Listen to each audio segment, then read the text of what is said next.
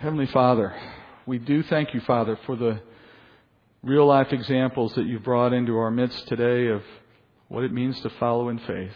Each of us, Father, have that calling. Each of us have that obligation to respond to you, the grace that you've given us with a life of obedience. But yet, Father, you know from your, from your word we can see that it's not always easy to do the right thing. That our flesh pulls on us and the enemy tempts us and life intrudes upon us. How nice it is, Father, to be reminded that there are those in the body of Christ who set aside all of those distractions to live a life of obedience and service to you. And yet, Father, where we are in our station of life and whatever walk you've given us is still that opportunity as well to serve you and to preach the gospel by our lives and our words, to walk in obedience. I pray, Lord, you would show us through the examples of Hebrews this morning that these are decisions that lie within our grasp as well. And that we also, Father, can be in that hall of faith, as it were, that by our actions we can reflect our testimony as well. Inspire us, Father, by your word. Encourage us. Give us courage to follow what we learn. Father, give us the strength to obey. We pray this in Jesus' name. Amen. Well, as you just heard me say, we are in the Hall of Faith, chapter 11 of Hebrews, back where we left off from last week. Uh, last week we did the first six verses of this chapter, and in those six verses the writer gave us an introduction to the nature, the purpose, and the value of faith in the life of the believer.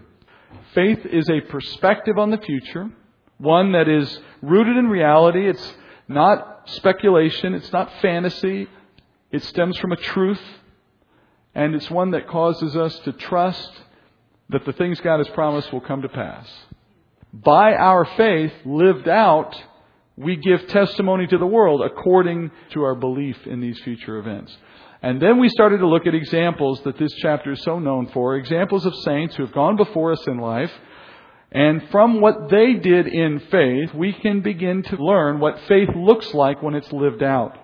And We can see their confidence in God's promises reflected in their choices and their, in their decisions. We can appreciate that as their testimony.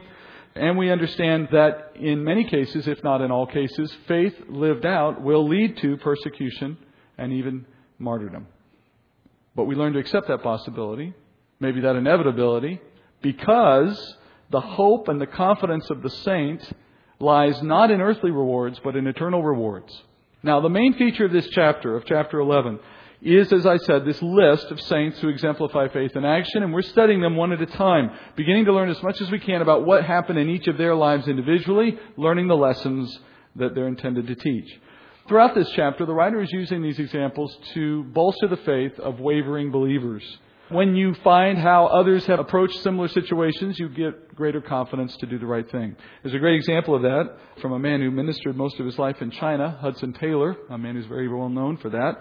And there's a lot of stories about his life. Some of them I wonder if they're true and may just be an embellished legend. But in any case, uh, there's one story of how Hudson Taylor made the voyage on a sailing vessel over to China. And as he neared the channel between the southern Malay Peninsula and the island of Sumatra, as he's headed that way, there comes a point in that trip where the winds are not favorable.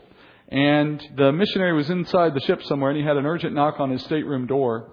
And he opened it, and there was the captain of the ship. And the captain said, Mr. Taylor, we have no wind. We are drifting. And there's an island that we're headed toward where people are heathen, and I fear they may be cannibals as well. And Taylor's response to all of this was, Well, what do you want me to do about this? And the captain said, Well, I understand that you are a man of God. You believe in God. Perhaps you would pray for us to have wind so that we can escape this fate. All right, he says, I will. But he made a condition. He said, You must first set the sail. And the captain's response was, Well, that's crazy. That's ridiculous. He said, There's not even the slightest breeze. Why would I have my men go to the trouble of raising the mainsail when there's no reason for that yet? Let's wait for the wind. And he said, Besides, the sailors will think I'm crazy if I ask them to do this. But Taylor insisted. He said, I will not pray unless you take an action consistent with faith in God's ability to respond. And finally, the captain relented, agreed, and raised the sail. 45 minutes later, the captain's back at the door knocking again. And the missionary is still in the room on his knees praying, as he has been for the last 45 minutes. And the captain says, You can stop praying now. He says, We have more wind than we know what to deal with. We're in danger of a gale. And again, I'm not sure how much of that story is true, but it sounds like Taylor. If you know his life at all. He was a man who lived out confidence in the promises of things unseen, in God's ability to work according to his will. That's essentially what this chapter is all about. Inspiring stories from the Old Testament, people that you can go read about in the Bible, who lived in a way that was consistent with faith. The confidence in things that are unseen. Living as if they were true already because they are in God's Word. We'll look at each of these. Remember, there's a pattern here as we study through these people. Each of them will show evidence of faith in their life. Many, if not all of them, will show evidence of persecution as a result of living in faith. And yet, they don't let the threat of persecution or of trial cause them to waver at all. They don't shrink back to destruction, as the writer said in chapter 10. They persevere on, even unto death in, in some cases. Why? Because that's what faith requires. That's what faith looks like. Remember, faith being by itself is useless according to James. So our next example, following chronologically and where we left off, verse 7, is that of Noah. Verse 7, the writer says, By faith, Noah, being warned by God about things not yet seen, in reverence prepared an ark for the salvation of his household, by which he condemned the world and became an heir of the righteousness which is according to faith. Now, we all remember the story of Noah. I mean, even if you weren't a believer, you probably know who I'm talking about right from the start, right? He's a, a man that's well known for what he did. He received God's grace, we're told in chapter 6 of Genesis. He had a call then to go build this gigantic boat, and to do so because there was the expectation of a coming flood. And as God revealed his plan to Noah, he offered Noah essentially a promise. The promise being that if Noah were to build the boat that he's being asked to build, that it would be sufficient to save him and his household from this coming judgment. That was the promise. And in verse 7 of chapter 11, the writer says, Noah was warned, now notice, about things unseen. About things unseen. What was unseen in Noah's day? Well, the Bible testifies in Genesis chapter 2, verse 5, that the earth did not know rain in Noah's day, in those days, leading up to the flood. In the days prior to the flood, God's plan for replenishing the water supply on the earth involved a mist that we're told settled or rose from the earth on a regular basis. So rain wasn't required. We can't understand that. We don't have any appreciation for that because we've lived in a post-endemic world, a world after the flood. It's always been our experience that rain is the source for life, for water. But in Noah's day, it had never rained. So now imagine what Noah heard from that perspective. He had been told to avoid the consequences of a worldwide flood, but that is an experience that the world had never seen. I sometimes wonder if he even understood what the word meant. Would the word have had a lot of meaning? Like in the garden when God told Adam that in the day that he eats of it, surely he would die, and yet death hadn't come upon the world as yet. Did he even know what dying means? But in both cases, it's irrelevant because the instructions were utterly clear. Do not eat is not ambiguous. And in Noah's day, the concept of building the ark according to God's direction was clear enough as well. Although the idea of a gigantic boat built inland in a world that had never seen a flood, no, that is bizarre. That's an unseen future experience. And God spoke to Noah with that expectation, with those words, promising to bring about an event that Noah could not fully appreciate or even understand, and then put it to a test. You have to do what I'm asking to avoid what's coming, to begin a construction project of unimaginable proportions. Now, what was Noah's response to that? Well, obviously, he's in the Hall of Faith, so his response was an act of faith. The writer says, in reverence, he went about his work. Reverence here in Greek, literally, it means respect or sober, cautious behavior, reverent behavior. To put it simply, Noah took God's word seriously. He believed that what God said would happen was going to happen. Now, how do we know that he took it seriously? Well, because he spent the better part of a hundred years building an enormous ship. Noah is arguably, and in my opinion, the Bible's greatest example of sustained faith in action. Sustained faith.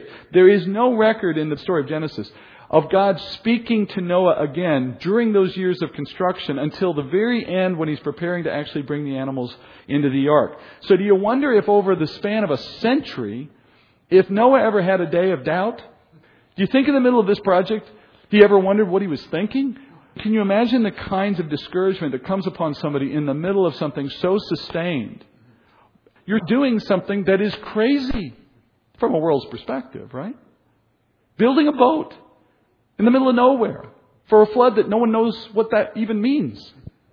I wonder how many times he said to himself, Did I hear this right? Did I miss something? Boat, right? He said boat. Didn't you hear boat?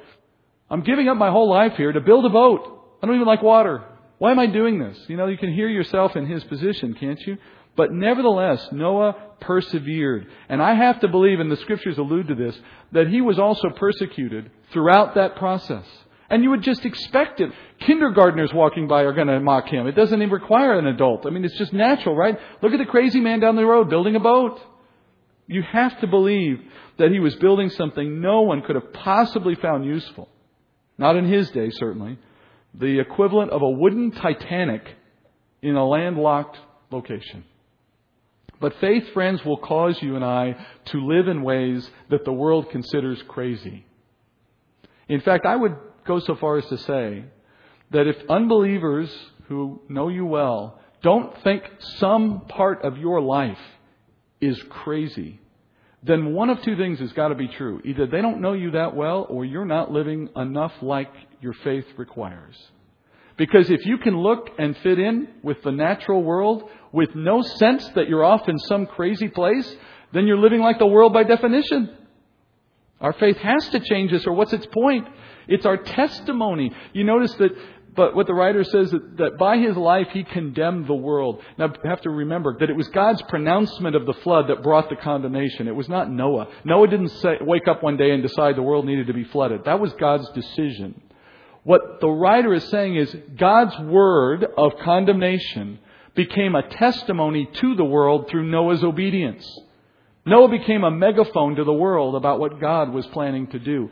He could only do that, though, if he obeyed. The boat was the testimony in that respect. And friends, our walk of faith in obedience is a testimony, as you already know. And in time, your faith will be rewarded. Notice the writer here returns at the end of verse 7, at the end of this verse, he returns again to the concept of an inheritance. Did you notice that? An eternal reward? He says, by Noah's life of works, according to his faith, he becomes an heir. Now, what's an heir again? An heir is the one who receives part of an inheritance, right? We've said this before. The writer defined faith earlier in the chapter this way that you have to believe that God is and He is a rewarder of those who seek Him. The concept of reward, of eternal rewards for the believer, is built in to a life of faith. It can't be otherwise. Friends, I know you can have an honest intention. You can have that, that altruistic desire to do the right thing as inspired by the Spirit. We all know that feeling. We can all say, you know, I should give to that missionary. And there's that altruistic moment. What will actually cause you to follow through? And to do it in a sustained way, like the story of Noah. The Bible says it's your appreciation that God is a rewarder of those who seek Him. That's how the sustainment comes. That's what faith leads to. It's not just the start, it's the finish. And the finish of a life of faith is the sustainment that comes because you know that sustainment brings reward. It's not a selfish desire. God has constructed this for your benefit because it's for our own benefit that we be obedient and that we follow through and that we do what God calls us to do because He is just. Our faith saves us, not our works, but our works have merit. I wonder if Noah's inheritance will be one of the best in the kingdom. You know what I really wonder? I wonder if his inheritance will be on the coast. That's Noah's example. Noah's example is sustained obedience with an expectation of eternal reward. Verses 8 through 10. Now we move to a section that focuses primarily on the patriarchs, starting with Abraham and his wife Sarah today. We'll look at the other patriarchs next time. Verse 8, we hear by faith, Abraham, when he was called, obeyed by going out to a place which he was to receive for an inheritance. And he went out, not knowing where he was going. By faith, he lived as an alien in the land of promise, as in a foreign land, dwelling in tents with Isaac and Jacob, fellow heirs of the same promise. For he was looking for the city which has foundations, whose architect and builder is God. Now, Abraham's story is at least as well known as Noah's, certainly for a Bible student. So, again, the history of who he is is not something we have to go through to any great degree. But there are elements of his story that are important to remember for the sake of what this writer is trying to teach us about his example of faith. And it starts with who he was in the beginning. Do you remember Abraham's beginnings? He was a pagan worshiper living in Mesopotamia in a prosperous family in a city called Ur that historically was a large city. He was prosperous. He was a business person or he was a landowner or he was something. He was something in a big city. But while he was there, he was called out of the blue by God to enter into a life of faith and to move from where he lived, from, from his family, from his lifestyle, from everything he knew. God said, if you'll do this, if you'll leave behind everything you know, including your family, he says, I will bless you with a great inheritance in a land that I will show you. God doesn't even tell him where he's going. And we know now that that land is the promised land of Israel, was originally Canaan, of course. In fact, that that land, if you look at the boundaries defined in Scripture, it's much larger than Israel has ever seen. It goes from the Mediterranean Sea all the way to the Euphrates, modern day Iraq, and it goes from Damascus to the Brook of Egypt. So it's a span of land that Israel has yet to have. In fact, that Abraham and his descendants have yet to have. But that's what God promised. And as God revealed this to Abraham when he was in Mesopotamia, he told him he would have an inheritance, but he didn't tell him where it was. I really find that to be maybe the most fascinating detail in Abraham's story, the very first one. The idea that he knew what he had, think of like Monty Hall and, and Let's Make a Deal. He knew what was behind door number one, and a God that he had never known before calls him out of the blue and says, I've got something better. It's behind door number two, but you have to choose it before I open the door. And as the writer reminds us in verse 9, he had to walk in faith without even an understanding of where he was going. He had to make that choice. What was he going to make his choice based on?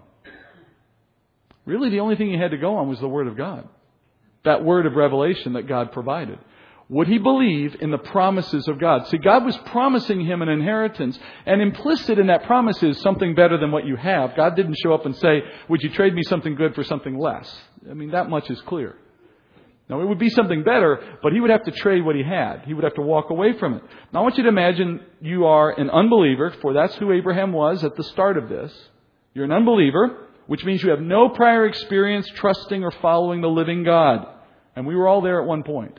It's really easy to forget that and to be thinking about this problem from the standpoint of a Christian. You know, you've walked with the Lord to a certain extent, you know the Word, you've come to understand Him to a degree, and now you're wondering, well, what if God showed up tomorrow and asked me to leave everything I know? But friends, it's harder than that. Imagine that same dilemma when you have no experience with God. You've not had the training, the teaching, the culture, and so on. Now put yourself in that situation. And you hear God telling you, leave behind your home. Now listen, He doesn't say sell it. He says walk away from it. You got a home you like right now with a certain investment in it? Would you walk away from it if God called you to? Then on top of that, leave behind your family because your family doesn't want to go with you. You're crazy. Where are you going? I can't tell you. Why not? I don't know. Come with me. What are you nuts? Leave behind your family roots. And in our case, get in your car, drive to the airport, get on a plane, and go to some other country and never come back. Would you do that? He says, if you will do that, to Abraham, if you will do that, you will receive a great inheritance. Now, that was the test he put in front of Abraham, actually, at the time, Abram. And Abram, as we understand, as we know, he responded in faith. But now, friends, for Abram, that was just the first of a series of tests God put in front of him. When Abraham arrived in the promised land, in Canaan, the Lord then revealed to Abram that this is the land. There's that moment in Genesis when Abraham is told to look around. Look, this is what you're going to have as your inheritance. Now, I have to imagine he wasn't looking at anything that was tremendously inspiring at that point. It's a lot of desert. And he couldn't even see the boundaries of it. He only could see a certain distance. He said, This will be yours. But then God added this interesting little twist. It's going to be yours, but not in your lifetime. It's going to be your descendants. You won't have it in this first lifetime. Instead, you will have an heir and that heir will be the first of many descendants. They will have this land. Ultimately, you will receive this land in full in the kingdom. Now, if that's the promise you've received, and if you believe it, what do you do with it? Well, you not only sacrifice the comfort and the security of what you had in faith and in waiting for God's promises, but you then live the rest of your earthly lifetime with no prospect of seeing the benefits of that act of faith. In verse 9, you live as an alien and a wanderer in the very land that you've been promised. You have to remember, Abraham did not grow up a nomad in Ur. There's a misconception, at least in some places I've been, where we think that that's what he wanted. He was the typical nomad, and all he did was he shifted from being a nomad in Mesopotamia to being a nomad in Canaan. That's completely not what the scripture says. Over here, he's a prosperous, city dwelling, normal guy. And here he comes to this part of the world, and God says, okay, now that you're here, this isn't your land. This is going to be yours in the future. And so Abraham's response is, I've got to live in a foreign land that's not my land. I guess I'll just live in tents. I'm just going to be permanently wandering and waiting, living as a nomad, which is totally not my thing. But I'm going to do it because that's the best way I can show the world and you and everyone that I have no interest in this land because it's not mine. He lived as a nomad. He had no previous experience, as far as we can tell, living in tents, and yet he adopted that unfamiliar lifestyle for all the days he lived in Canaan, choosing to live, he says, as an alien, as if in a foreign land. Would you do that?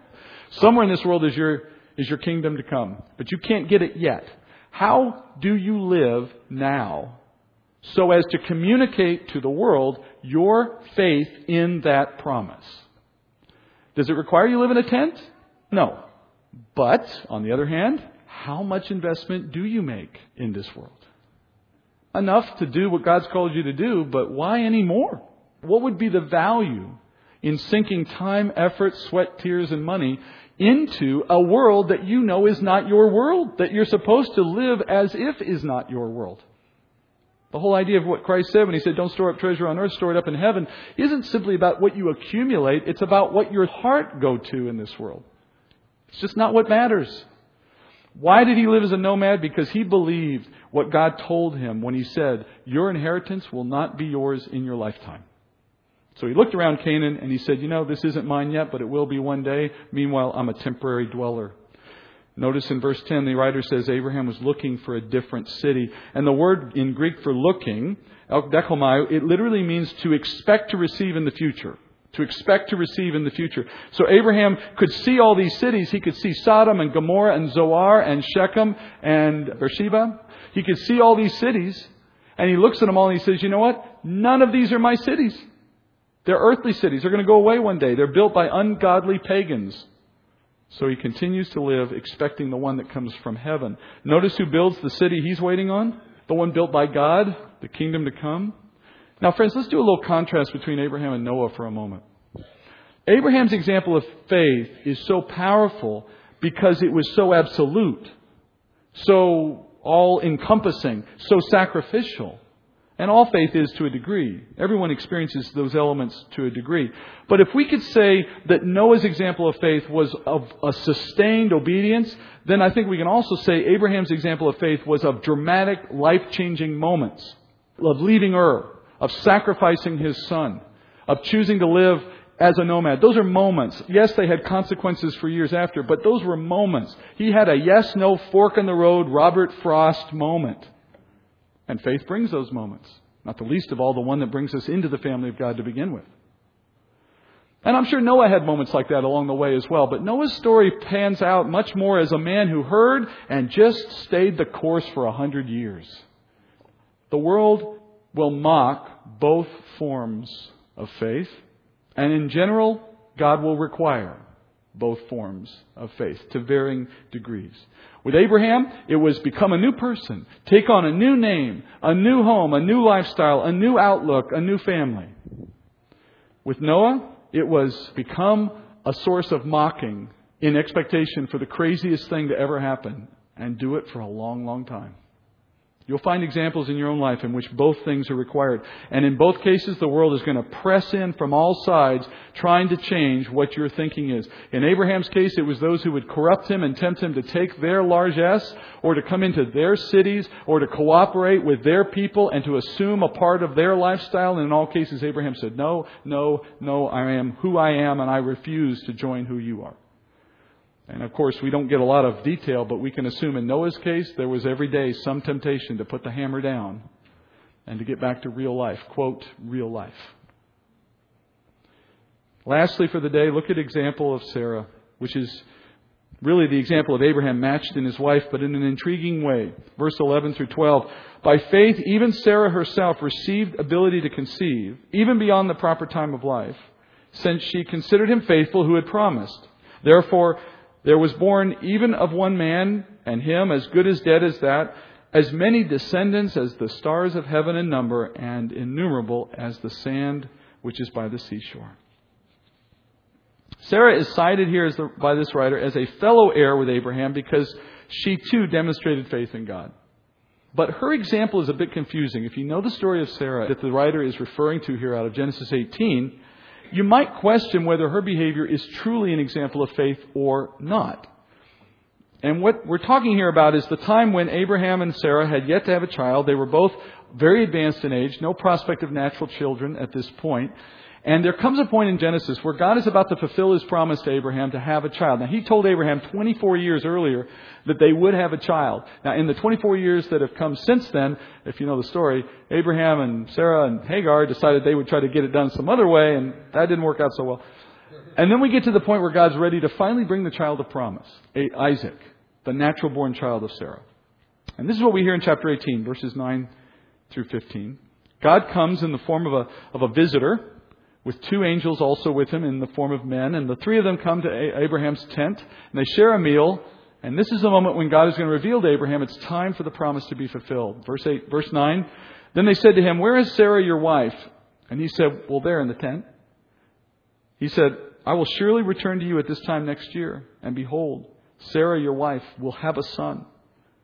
And Sarah was listening at the tent door, which was behind him. Now, Abraham and Sarah were old, advanced in age. Sarah was past childbearing. So Sarah laughed to herself, saying, After I have become old, shall I have pleasure, my Lord being old also?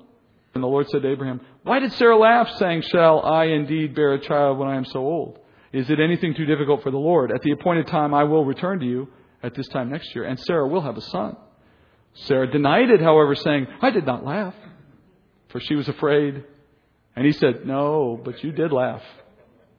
How is it that in faith she conceived when it's apparent she doesn't seem to have a lot of faith? Or at least that's the impression we're left with. But notice how it started. It started in that conversation with the Lord asking Abraham, Where is your wife Sarah?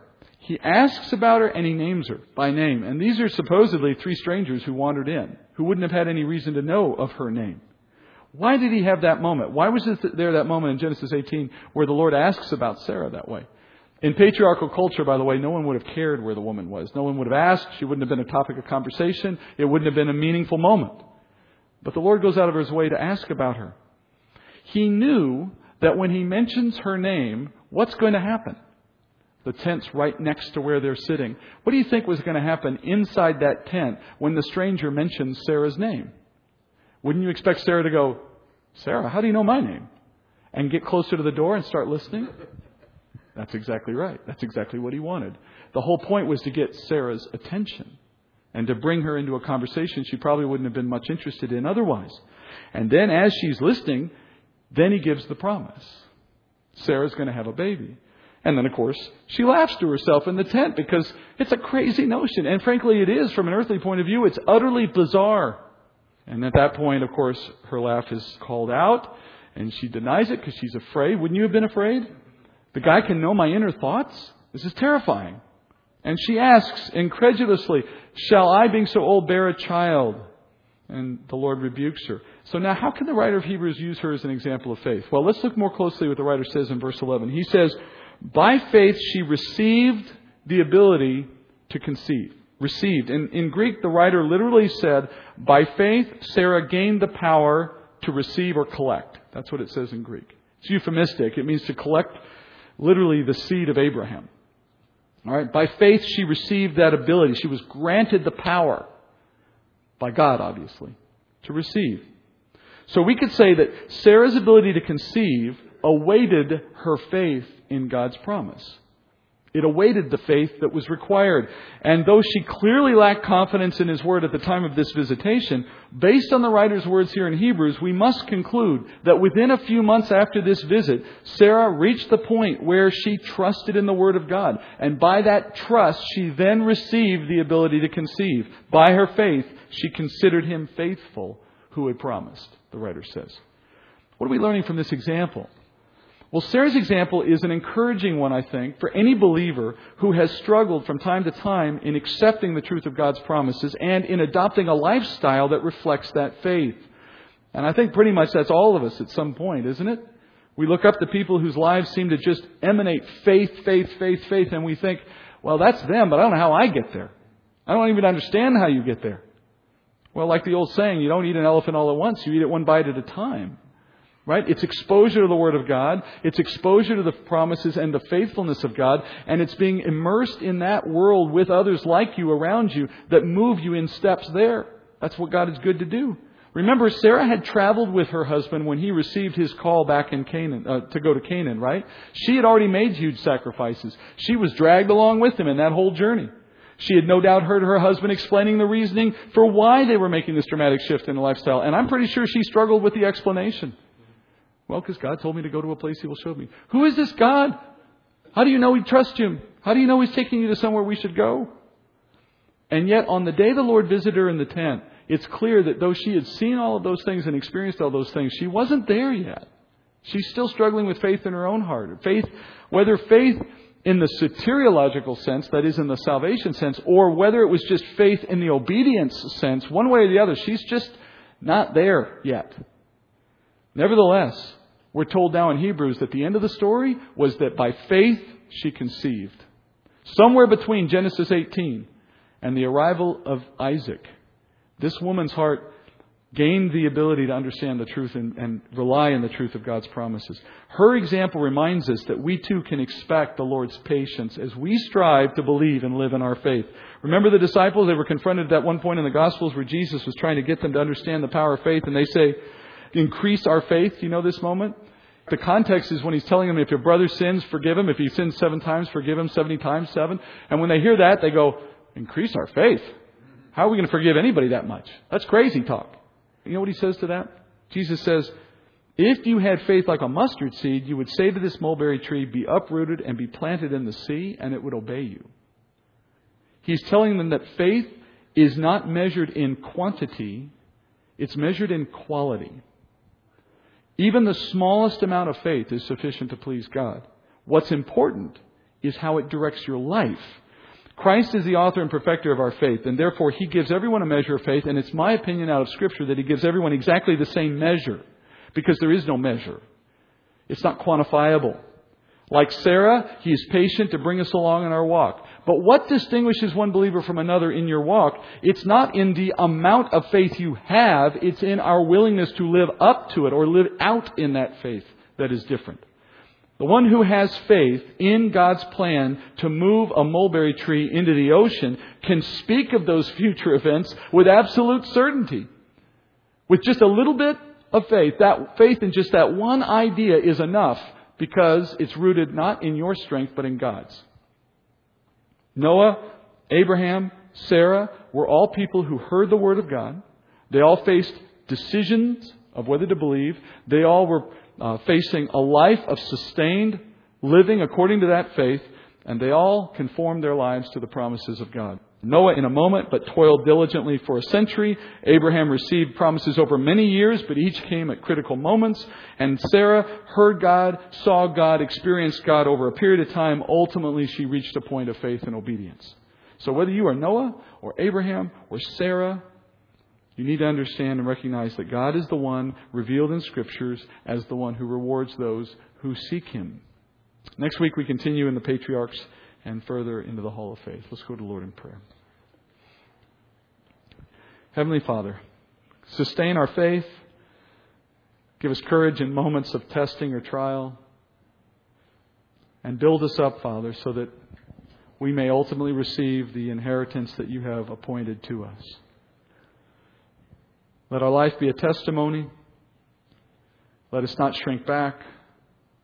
And guide us by these examples in those moments when we need to be strengthened. I pray these things, Father, in Jesus' name.